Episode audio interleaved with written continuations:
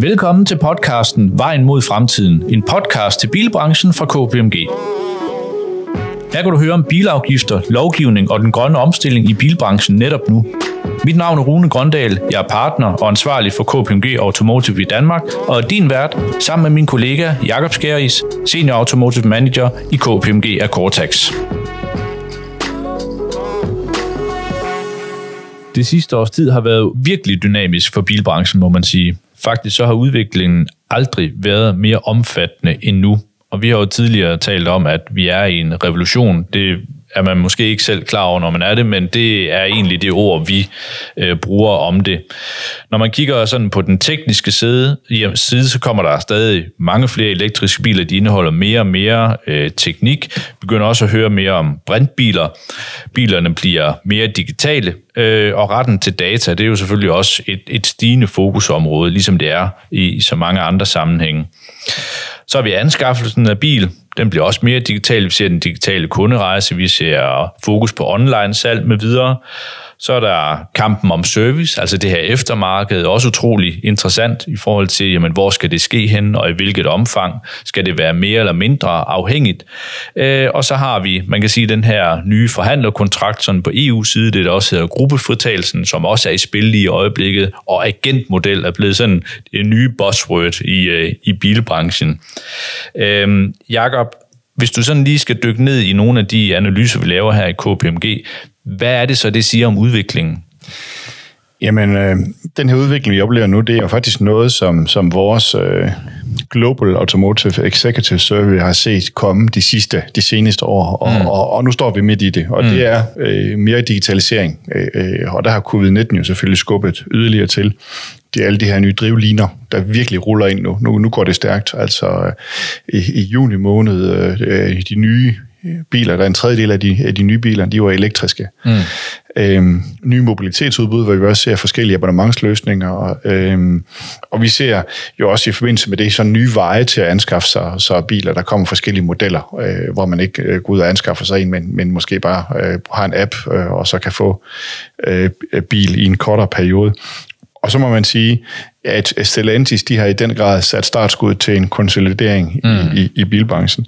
Og, og der må man, altså i forhold til den her konsolidering i bilbranchen, der må man sige mindre, man kan kigge lidt tilbage og så se på elektronikbranchen. Og så sige, mindre forhandlere, for den sags skyld også mindre selvstændige værksteder, øh, der står alene. De kigger en uvis fremtid i møde. Altså, det bliver øh, store forhandlere, store kæder, store importører, som har ressourcerne og viljen til at investere i fremtiden for at sikre deres plads. Mm. Øh, og der har også i mange år været fokus på, at man skulle fjerne et led i værdikæden øh, for at reducere omkostningerne, enten ved at producenten og importøren selv overtog salg, det ville de rigtig gerne, men man kunne faktisk også godt forestille sig den anden vej rundt, at, at forhandlerne de er ved at få en størrelse, hvor de ikke behøves at handle ved en importør, som i øvrigt tjener relativt mange penge. Man kan handle direkte på fabrikken, øhm, og så skære øh, importørledet fra, mm. øh, så man slipper for den del. Mm. Øh, det, vil vi jo, det vil vi jo se. I hvert fald så viser vores undersøgelse, at forbrugerne opfatter bilen som et komplekst forbrugsgode, så det vil sige dem, der, dem, der øh, formår at, at, at give kunderne den information og den viden, de gerne vil have, der søger kunderne nemlig rigtig meget information, og det gør de især på nettet. Men de vil så til gengæld gerne, inden de, inden de lukker handlen, der vil de også gerne lige opleve bilen fysisk. Så selvom altså kunderejsen den bliver mere og mere digital, øh, og der kommer nok også større afstand mellem de fysiske salgslokaler, altså man behøver ikke at have en lige om hjørnet, men det er nok tvivlsomt, om, om de forsvinder. Mm. Øh, og så er der også den krølle, at kunderne faktisk ikke er særligt tilfredse med den øh, digitale oplevelse. Mm. Altså det, der er et stort arbejde øh, for os der. Så ligesom med, med køb af elektronik øh, og, og hvidevarer, det kan også være lidt komplekst. Øh, der ser vi jo, der kan man kigge over, der ser vi sådan et salg, der foregår i en kombination med, med meget online salg, mm. øh, og så ud i butikker, hvor tingene bliver vist frem. Ikke? Jo. Så, ja. I dag, der har vi jo ikke nogen gæster. Mm. Det er en sensommer udgave, øh, og vores gæster, de skal have lov til også at, at holde lidt sommerferie. Men øh, til gengæld, så har vi aktiveret vores lyttere ja. og har spurgt på en masse spørgsmål, de mm. kunne mhm. tænke sig, at vi debatterede. Mm. Og øh, det synes jeg, vi skal tage hul på nu. Ja. Øhm, og det første spørgsmål, vi har fået, og øh, det bliver lidt konkret. Mm. Øh, nogle er meget konkrete, og, og, og, og nogle er lidt mere højtflyvende, ikke? men det, skal, det, det har vi plads til her ja, ja. Øh, i vores podcast. Men øh, vi har fået nogle spørgsmål omkring øh, DMR og, øh, og NEDC2, øh, og, hvad, og, og hvad er status der? Ja, der, der står jo ikke rigtig noget om NEDC2 i, i lovgivningen i L129, men, men det har altså vist sig, at Motorstyrelsen de, øh, i DMR vælger at tage udgangspunkt i NEDC2 for de biler, mm. der er født med NEDC2 fra, fra starten. Så har man en bil, som er for eksempel en leasingbil, som har kørt på forholdsmæssig afgift, som er registreret i perioden der fra 2018 til 2020, og, og er, hvor målingen den er lavet med NEDC2, så er det det, den er født med, og det ser så ud til, at det er det, den fortsætter med. Det kan vi i hvert fald konstatere, at det er den praksis, de har valgt at, at følge. Så. Det er det, der sker, det, det, der er sket i DMR. Det er det, der sker i DMR, ja. Om der så kommer en, en rettelse eller en omberegning, eller hvad man siger, det, det, det er jo, det selvfølgelig, jo selvfølgelig interessant. Ikke? Ja, det må vi jo se på. Ja. Så havde vi faktisk også øh, en, der spurgte lidt om, apropos DMR, jamen, øh, hvorfor fortsætter vi egentlig med, med, med, med værdibaseret afgifter? Og så kom han faktisk med et længere forslag til, hvordan man kunne lave tekniske afgifter. Det er der mange, der er kommet med forslag på, hvordan ja. man kan lave tekniske afgifter. Ja, kan jeg øh, godt svare på. Ja, og, og, og, og øh, det kunne man, øh, øh, set fra branchens synspunkt, havde det været, nok været lettere med, med mere teknisk baseret afgift, så er der ingen, ingen tvivl om det. Ja. Øh, man ikke skulle lave al den her værdifastsættelse, som der blev brugt rigtig mange ressourcer på, både i branchen og også hos Motorstyrelsen. Men øh, Anders selv var jo også øh, gjorde opmærksom på i forbindelse med, med rapportens kommission, at der havde været det her progressive afgiftssystem, jeg tror han sagde fra Ruder Konges tid, mm. Øh, og det er simpelthen en del af det. Det er, at der er øh, et progressivt system, hvor der er en meget høj afgift på dyre biler. Og selvom, om man faktisk, selvom det faktisk ikke koster noget at sænke den, jamen så er der ikke støtte til øh, blandt den mini-dansker at sænke den, fordi det er ikke biler, de køber alligevel, så de er fuldstændig ligeglade. Og hvis man sænker den der, så risikerer man, at, at det bare udløser et krav om øh, skattelettelser nede i, i der, hvor de køber biler også. Mm. Så, øh, så nu tager du selv hul på det, Jacob, fordi du kan sige, hvad, hvad viljen er også ved den menige dansker og sådan noget, men det, det handler jo om politik. Ja. Det er jo rent politisk, øh, det her. Altså grunden til, at vi ikke har, man kan sige, et fuldblåen værdibas eller et teknisk baseret afgiftssystem. Ja. Det er jo ren politik. Vi hørte det jo også øh, lidt øh, i vores forrige podcast med Mona Jul ja, ja. fra de konservative, der også åbnede en lille smule op for det, øh, hvor svært det rent faktisk er, når de sidder i de her forhandlinger, øh, mm. og, og, og rykke det ret meget.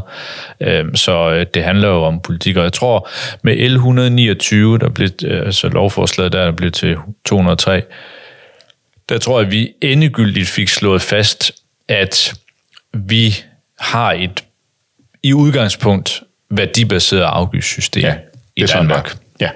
Der kan komme justeringer, men, men øh, det, er, det er sådan, det er, og det er sådan, det ser ud til at blive ved med at være fremadrettet også.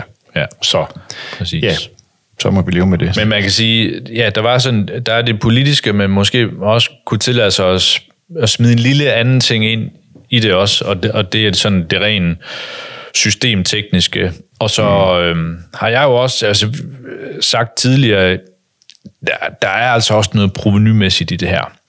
Og det hænger selvfølgelig også lidt sammen med det politiske, men alligevel så har den en forankring også ved embedsværket, altså i forhold til, at øh, man vil nok heller ikke tage for store chancer mm. øh, i Finansministeriet i forhold til at, at, at lave en fuldstændig kalfat, omkalfatring af, man kan mm. sige, afgiftssystemet. Ja. Så man kan sige, det politiske vilje er nok, og det at finde fælles front omkring det er nok den største del af det, men der er også noget systemteknisk, og så er der også noget provenymæssigt i det. Så der, der, er sådan, der er flere ting, der skulle falde i hak, ikke? Der bliver jo hentet cirka 50 milliarder om ja. året i bilafgifter, når man summer tingene sammen, og de penge skal, vil staten selvfølgelig stadigvæk gerne have. Det er ja. der ingen tvivl om. Det er jo også derfor, det egentlig er meget sjovt, fordi hvis du tager af de 50 milliarder, der har mm. vi jo også brændstof. Øh, afgifterne er jo en del af det. Ja. Og øh, hvis vi så skal have flere elektrificerede biler, så har vi i hvert fald ikke noget brændstofafgift. Øh, den, den, den må alt andet lige, den må falde, ikke? Jo, men det er jo og kun, så kommer, det, det og så, kører kun til, to, til, til, eller den der lempelse, den gælder til 2030, og jeg er ret sikker på, at den forsvinder. Det er jo nemlig det, jeg skulle frem på, ja. eller frem til, fordi det er 17 milliarder. Vi bliver vel nødt til at skal have nogle penge i statskassen. Ja. Og, og, og når man så også fra kommissionens side foreslår, at, øh, at, øh, at der ikke kan være nogen elafgift, altså på, på el, til, Ej, det er skævt. Til, til elektriske biler, så synes jeg måske ikke, det begynder at hænge så meget sammen. Mm. Så øh, kan, vil vi tillade os at kalde det en skævert i forhold til... Det er en skævert. Øh, det er en skævert. Okay, jamen så lukker vi den der. Ja. Det, det var en skævert. ja. yes. Det er faktisk vigtigt, at... Øh at, at, at, at der fortsat er øh, nogle indtægter på, på, øh, på eldelen. Mm. Og her bør det også lige nævnes, at når man kigger på, på, hvad det koster at køre i en elbil, kontra hvad det koster at køre i en benzinbil og en dieselbil. Mm. Så hvis man kigger på den her destinationsladning, altså den ladning, man går hjemme på, på matriklen eller på arbejdspladsen, og man lader til normal elpris, det er lidt over 2 kroner, eller omkring 2 kroner, mm. øhm, til, altså med fuld elafgift. Ja så er det stadigvæk billigere per kilometer at køre elektrisk. Det er det også, når man kører plug-in hybrid. Private, der har en plug-in hybrid, de har et klart økonomisk incitament mm.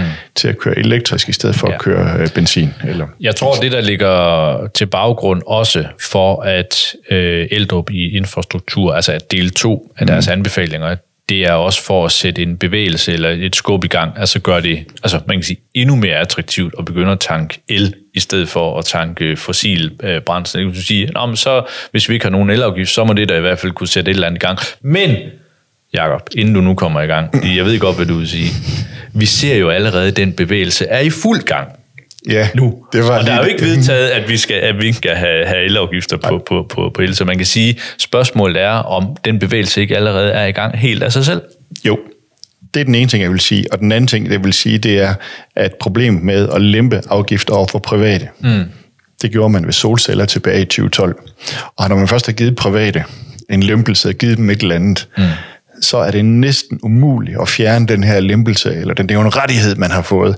Og, øh, så det kan blive en rigtig, rigtig dyr omgang, ja. hvis man uh, lemper det. Der er det noget nemmere at sige til erhvervslivet, okay, I har haft 10 år uh, nu med, med en reduceret elafgift, det er slut, ja. og så må I indrette efter det. Nok om værdibaseret og teknisk baseret afgift. Vi har fået et andet spørgsmål. Det er vores syn på fremtiden for bilforhandlerne ja. i forhold til ja, det, der melder ud fra Stellantis og, og andre, i forhold ja. til de her forhandlerkontrakter, der bliver sagt op med videre Volvo, agentaftaler. Hvad, hvad tror du, der kommer til at ske? Jamen, øh, nu er der meget fokus på agentaftaler, og der er også den, lavet den første øh, agentaftaler. Det mm. er hvad de, Airway, Airways, Andersen Motor, der har lavet med, ja. med, med nogle af deres forhandlere, hvor de er agenter. Mm. Øh, og, øh, og de er faktisk positive forhandlere. Der, der har været en interview med en forhandler, der faktisk er positiv. Det der er i det at være agent, der har man jo ikke nær de samme omkostninger. Så det vil sige, at importøren kan lige pludselig, og det kan godt stille krav, men de skal selv betale. Og importøren har jo været vant til at stille krav til showroom og uddannelse og kundeservice, en hel masse steder, som faktisk ja. tvinger øh, forhandlerne til at investere i det her område. Mm. Det nye ved at være agent, øh, ja, hvis de stiller de her krav, så skal importøren selv i mange tilfælde have penge i lommen. Det skal selv, det er importøren, der pludselig står for, for at have biler på lager. Øhm, så omkostninger til importøren, de stiger markant. Mm. Og så tror jeg faktisk godt, at de fleste importører kan finde ud af at, at skrue ned for omkostningerne. Så det kan faktisk være billigere øh, for den enkelte forhandler at være, være agent, end mm. det er at være forhandler, som bekender det i dag. Altså man kan sige, når, når vi sidder og analyserer på det, øh, og følger med også i forhandlingerne, hvad der er fordele og ulemper, og hvad, hvordan teksten den, hvordan kan komme til at se ud med det her gruppefortagelse med videre, så er der jo altså også man kan sige, fra en forhandlers synspunkt kan der jo godt være nogle fordele, fordi ja. det kan være, at forhandleren rent faktisk kan komme til at koncentrere sig om det, forhandleren er rigtig god til, at sælge biler. Mm. Og ikke alt det andet. Man siger, så er der nogle andre, der tager sig af det, og tager de beslutninger og, og, og stiller det til rådighed. Og man siger, du koncentrerer dig om at sælge nogle biler. Og det tror jeg faktisk, at der er mange, der godt vil kunne se ind i. Ja, øh, ja, det er der. Og faktisk så kan man sige, at, at på det her med at sælge biler, så er der faktisk øh, den her øh, mange års arbejde med kundetilfredsheden ude i forhandlerne, og de krav, der bliver stillet, mm. de har gjort, at, at, at den generelle tilfredshed med at købe en bil ude ved en forhandler, mm. i modsætning til hvad folk tror, mm. så er den generelle tilfredshed faktisk ret høj. Der er 83 procent af de kunder, der kommer ud og køber, de er tilfredse med, med oplevelsen ude ved en forhandler. Hvorimod, når vi tager den online, den digitale rejse, så er det kun 39 procent, der er tilfredse. Mm. Så øh, ja, der bliver selvfølgelig en kamp, men det er ikke sådan, at forhandlerne er, er udspillet endnu. Men jeg tror mere på, at vi kommer til at se, Folkevogn har sagt, at de tror på en kombination. Mm. Og Mads Slavring, der i et interview har sagt, at øh, de tror på en kombination af, af almindelige traditionelle forhandlere, som vi kender det, og, og så nogle agenter. Og det kan være de mindre, øh, i de mindre byer, hvor omkostningerne til at have traditionelt øh, en stor, øh, stort bilhus, det måske ikke helt hænger sammen, og så skruer man lidt ned for, for den del. Mm. Så det mere på online. Jeg tænker også, at, at, at det hvor lange briller har man på? Altså i forhold til, mm. at, altså, at, er, det en, er, det en, er det en tidsvarende, eller er det en mere længerevarende model, kan du sige, ikke? i forhold til, at vi ser mere digitalisering og sådan ting med direkte salg til, til kunderne. Det, det, det må tiden jo vise, mm. kan man sige. Ikke? Ja. Jeg synes også, vi, vi, når vi lige har fat i den her digitale øh, kunderejse eller online salg, så er det også, øh, altså, det, vi, vi ser jo, der er rigtig meget snak omkring det. Vi ser, at Volvo har sagt, at, at de vil fokusere øh, mere på, på det her øh, ja, online salg og digital kunderejse. Så, mm. så, så det er noget, der sker. Mm. Øh, øh, jeg tror bare, at, at, at, at, at, at det er ikke så nemt øh, som man lige tror. Altså Tesla har jo øh, har fået meget kritik, og har jo også er faktisk begyndt at gå baglands i forhold til at de laver en fysisk butik mere nu, mm. øh, og de skal til at bygge deres eftermarked op, så det fungerer bedre, og de skal til at, at blive bedre til at håndtere kunderne. De får jo ikke specielt gode kritik, når vi taler kundetilfredshed, eller mm. øh, øh, hvor det nu er, de forskellige steder, det er. Mm. Så det bliver rigtig spændende at se. Det, øh, det gør det. Så vi får et spørgsmål om, øh, vi tror, at øh, L129, nogle af de utilsigtede ting, der er i det, altså mm. altså blandt andet med varebiler plug-in hybriderne bliver der også talt om med videre, jamen kan man finde på at åbne tingene op igen, øh, og så ved vi ikke, øh, hvad der øh, gælder i 2022, eller kan man, øh, kan man tro på, at nu, når vi har lange leveringstider, at vi så øh, kan lave nogle overgangsordninger ind i 2022, sådan at, at, at man kan øh, tage, indregistrere, fordi at man har bestilt en bil i dag på, 20, på 2021, sat i 2022. Mm. Og der må sige, der blev vi også lidt klogere sidst med ja. Mona. Ja, der, der, var, der var Mona jo egentlig øh, flink til at fortælle om, at, at, at, at når de først har lavet en aftale, så skal der meget til mm. at ændre øh, på den aftale. Ja. Uagtet at de konservative ikke var med i aftalen, ja. men hun kender dog det politiske spil. Det politiske spil, ja. Godt. ja. det ja. må man sige. Det, det gjorde Der gav hun også et, et fint indblik i, hvordan det fungerer. Mm. Mm. Så og det er registreringen, og når de ting de ligger fast, så, jamen, så må man også så både som, som virksomhed og som kunde agere inden for det. Så mm. bestiller man en bil øh, her øh, nu her i, i 2021, går ned til forhandler, så siger man, ikke, man kan ikke levere den før i, i, i 2022, så er der ikke noget med bestilling. Det er registreringstidspunktet, der er afgørende for, hvilken afgift det er. Mm. På for eksempel en plug-in hybrid, hvor der kommer til at, hvor afgifterne kommer til at stige lidt. Mm. Det er sådan der. Ja. Det er en præmis. Og sådan er det også med genberegning. Ja. Altså, øh, det, det er jo også på genberegningstidspunktet, så man sige, det er handlingen i DMR, hvis man kan sige det sådan, ja. der bestemmer, altså datoen der. Ja. Altså, det kan godt være, at du får en, en bil, og den bliver indregistreret her i 2021, men hvis den bliver genberegnet i 2022, hvis det er en af de biler, der skal genberegnes, jamen så er det efter 2022 øh, satser. Og så har vi jo den her, man kan sige med genberegning, at øh, der er jo ikke nogen, der siger, øh, at man skal vente Altså, du kan jo godt sige, altså, det, det der administrative arbejde, det vil jeg egentlig gerne have ud af vejen dagen efter, at jeg har øh, ja. indregistreret med bil. Det er der ikke noget i vejen for. Nej, så det, det så, har vi øh, også fået bekræftet. Yes, så det er bare en måneds, øh, man egentlig tager ja. der. Og så har vi fået et omkring øh, fremtiden øh, for, for både elbiler og plug-in hybridbiler, mm. hvad, hvad vi ser der. Mm. Øhm, og hvis vi lige tager elbilerne først, øh, så kan vi jo se, at, at uh, Hyundai og Kia, de bringer det, der hedder 800 volt net ned i, uh, i, i elbiler til, til almindelige mennesker mm. uh, med deres Ioniq 5 og Kia EV6. Og, og det betyder, almindelige, traditionelt så har det været uh, almindelige elbiler, de har haft et 400 volt net, og ved at forøge det til 800 volt, så kan man reducere modstanden, og dermed så stiger ladehastigheden. Så ladehastigheden bliver noget hurtigere. Mm. Så når man skal ud og have den her strøm, så går den altså sådan i rundtal kun den halve tid med at hælde strøm på elbilen. Mm. Øhm, og det er helt klart en af de ting, vi kommer til at se mere af i fremtiden, det er de her 800 volt net. Nu har de ligesom startet uh, showet. Øhm, det er den vej, det kommer til at gå. Så vi kommer til at se ladehastigheder på 200-300 kW, mm. øh, når man er ude og lade ved en, en lynlader. Mm. Øhm, men ikke nødvendigvis meget større batterier. Mm. Til gengæld for for plug-in hybridbiler, mm. der kommer vi til at se både også til at se hurtigere lade hastigheder. Ikke, de, de kommer ikke til at få lynlader, men, men at de kommer til at kunne lade med, med nok mange af dem med to eller tre faser, altså enten 7,2 eller 11 kW. Og så at batterierne bliver større, mm. så man har mulighed, bedre mulighed for at køre elektrisk i dem. Det er den anden ting, vi, vi tror på, vi kommer til at se. Mm. Ja. Ja, Jacob. Det var egentlig... Det var faktisk det, vi nåede. Ja. Skal vi tage den sidste, vi får ind med Brint? Det kan vi godt lige tage med, kan vi ikke? Jo, det er den godt. tager med. Ja. ja. Øhm, vores bud på Brint, der havde vi jo faktisk Nel Hydrogen mm. inden her mm. før sommerferien, mm. og, og, og øh, han siger meget rigtigt, at når man tager et tungt transport, meget, meget store batterier, så kommer det til at tage rigtig, rigtig lang tid at lade. Da man skal lade hurtigt, så skal det komme til at bruge rigtig meget kræfter, eller rigtig mange el. Mm. Og der kan man sige, der er vores øh, perspektiv, at, at brint, det kommer vi til at se på de tunge køretøjer på lange afstande. Der er øh, de her ladetider for stort handicap på elektriske biler, også med mm. hurtigere ladetider og hurtigere batterier. Det er simpelthen ikke, stadigvæk ikke nok. Mm. Så, så det var sådan lige, det var det sidste. Så tror jeg også, vi vil være der. vi? Jamen, det er jeg enig i.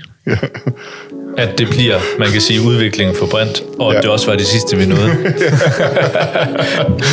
Så godt. Perfekt. Jamen, øh, tak for i dag, og Selv tak. Tak fordi du lyttede til podcasten Vejen mod fremtiden fra KPMG. Podcasten udkommer hver måned, og du kan læse mere på kpmg.dk. Vi lyttes ved.